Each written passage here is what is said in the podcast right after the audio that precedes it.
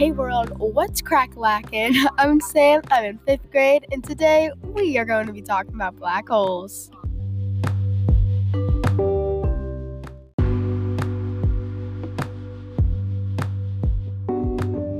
Now let's talk about what is a black hole.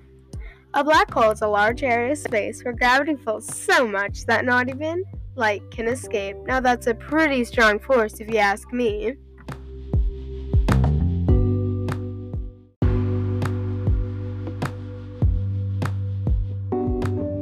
Now let's talk about how black holes are made.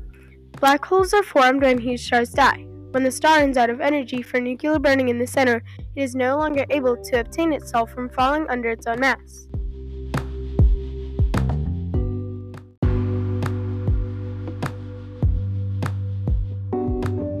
Now let's talk about a question that I think all of us want to know.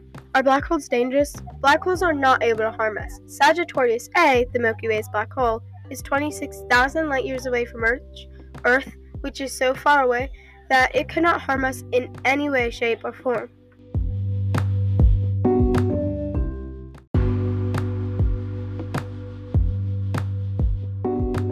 Time to find out who discovered black holes.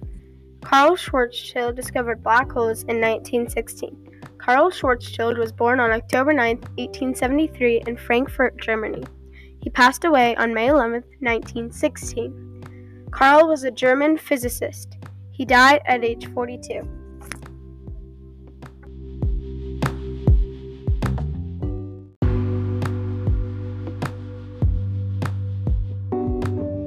Thank you all so much for listening to my podcast about black holes. To learn more about black holes, go to nasa.org. Bye!